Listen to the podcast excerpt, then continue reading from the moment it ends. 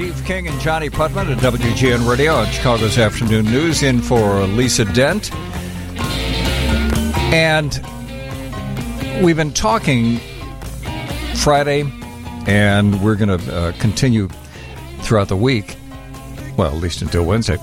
Uh, we were talking about small businesses and how small businesses have been impacted by the pandemic. And we're coming up on the two year anniversary of this whole new life that we've been Yeah. living under strange rules and restrictions, and businesses going out of business, and businesses struggling to stay in business. and businesses learning how to completely reshape their business To to, keep the deal with the reality of the pandemic and how to keep the lights on in the pandemic. Yep.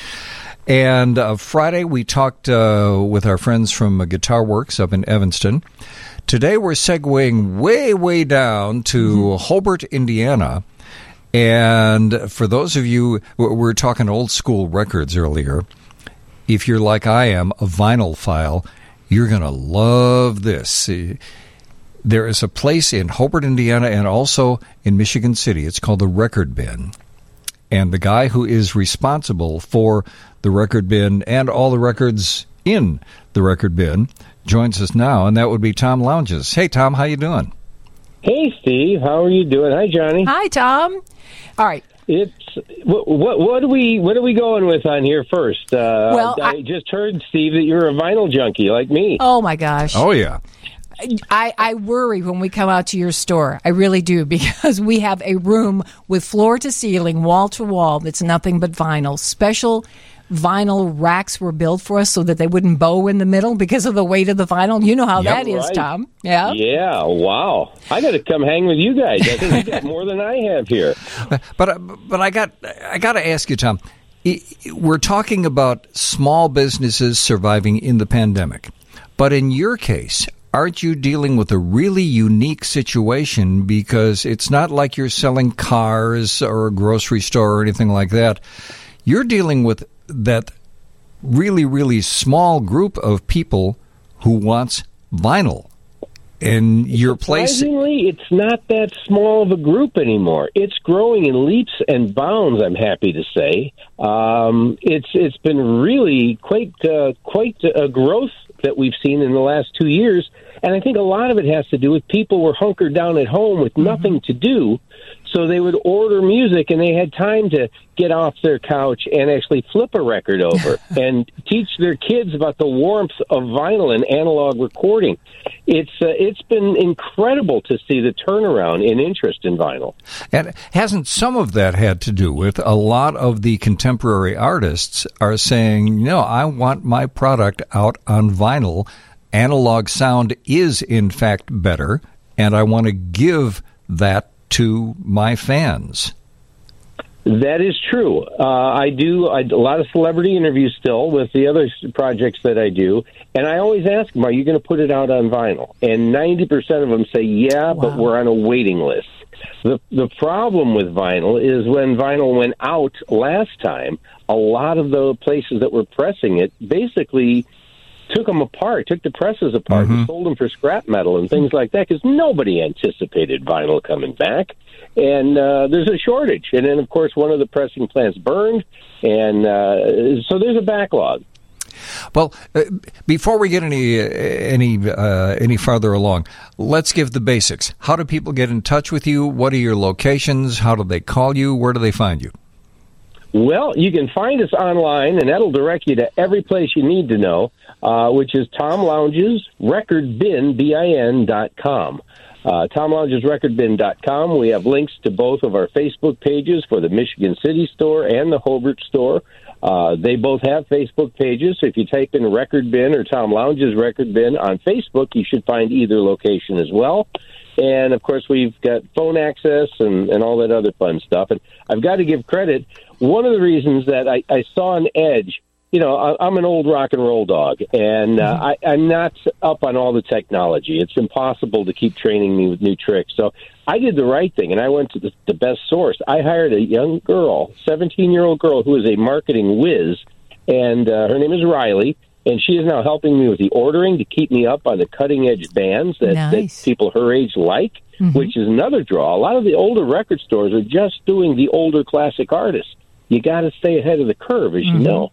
And uh, so I hired a young girl, and I'm, I'm leaning on her a lot to help when, us uh, navigate this new world. It's still part of the old world. How did you? How did how did the pandemic impact you, and what did you do to adapt to the realities of the pandemic?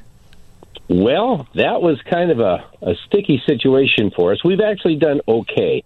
Um, but let me tell you the story. As, as you mentioned, we have a second location, Michigan City, which is twice the size of Hobart. And my timing of rolling the dice for a second location was the worst it could be. We signed our lease in January 2020 oh. with a target oh, date to open on April 1st. Well, April 1st comes around, and April Fools, guess what? Yeah. We have to stay closed. So we were paying our lease and our, our NIPSCO bill and our insurance, et cetera, et cetera and trying to keep our employees working. Uh, and we didn't actually open until November. Uh, and we had a big grand opening, and I hired three bands. It was a three day grand opening. We had catering brought in, I did live radio, and uh, everything was starting to take off. We thought, great, it's almost over. We're hitting the holidays.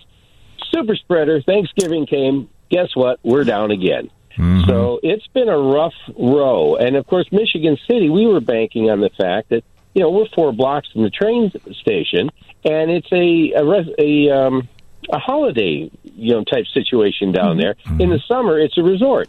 Uh, you've got the beach, you've got boat cruises, you've got uh, townhouses, and a lot of Chicago money comes down there to get away. It's it's a close getaway. Mm-hmm. Uh, but the beaches were closed, the boats weren't running, oh. and the townhouses sat empty.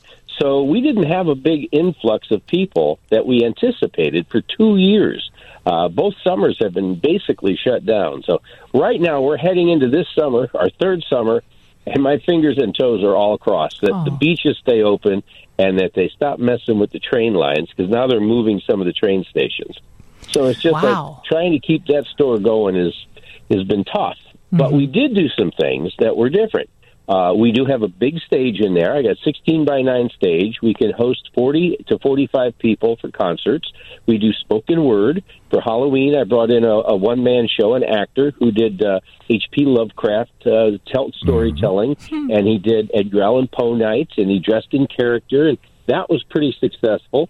We also had him for Christmas do uh, Charles Dickens, and he did all 30 characters in the Christmas Carol uh, and it was a one man show, and he's brilliant. I've, I've worked with him through the libraries here a few times, and I brought him into the store, and, and it went over very well. Did open mic on Mondays. That went well until January, when after the holidays, everything came to a standstill. Plus, we've had all the cold weather and snow, yeah. so we're on hiatus on that. But, so, uh, the so stage has helped us a lot. So you you have really learned how to adapt. But the, the, the bottom line, if people want vinyl, oh boy, have you got vinyl. And go to Tom Lounges recordbin.com. That's T O M L O U N G E S recordbin.com. And you're open seven days a week, right, Tom? Seven days a week in Hobart, five days a week in Michigan City right now, but we'll probably be opening to seven again once we hit the warm weather. Well, we're going to come see you when the weather gets warm, Tom. Thank you so much for joining us today on WGN. Thanks a lot, Tom. And I can't wait to get out there. I know. And this man is living his dream. I love their slogan. It's where the cool kids go. Well, of course and it is. It's not just records. I mean, they, as he said, yeah. if you want to see live music, you've got to go to the website and find out all the things that they're into. Stay with us.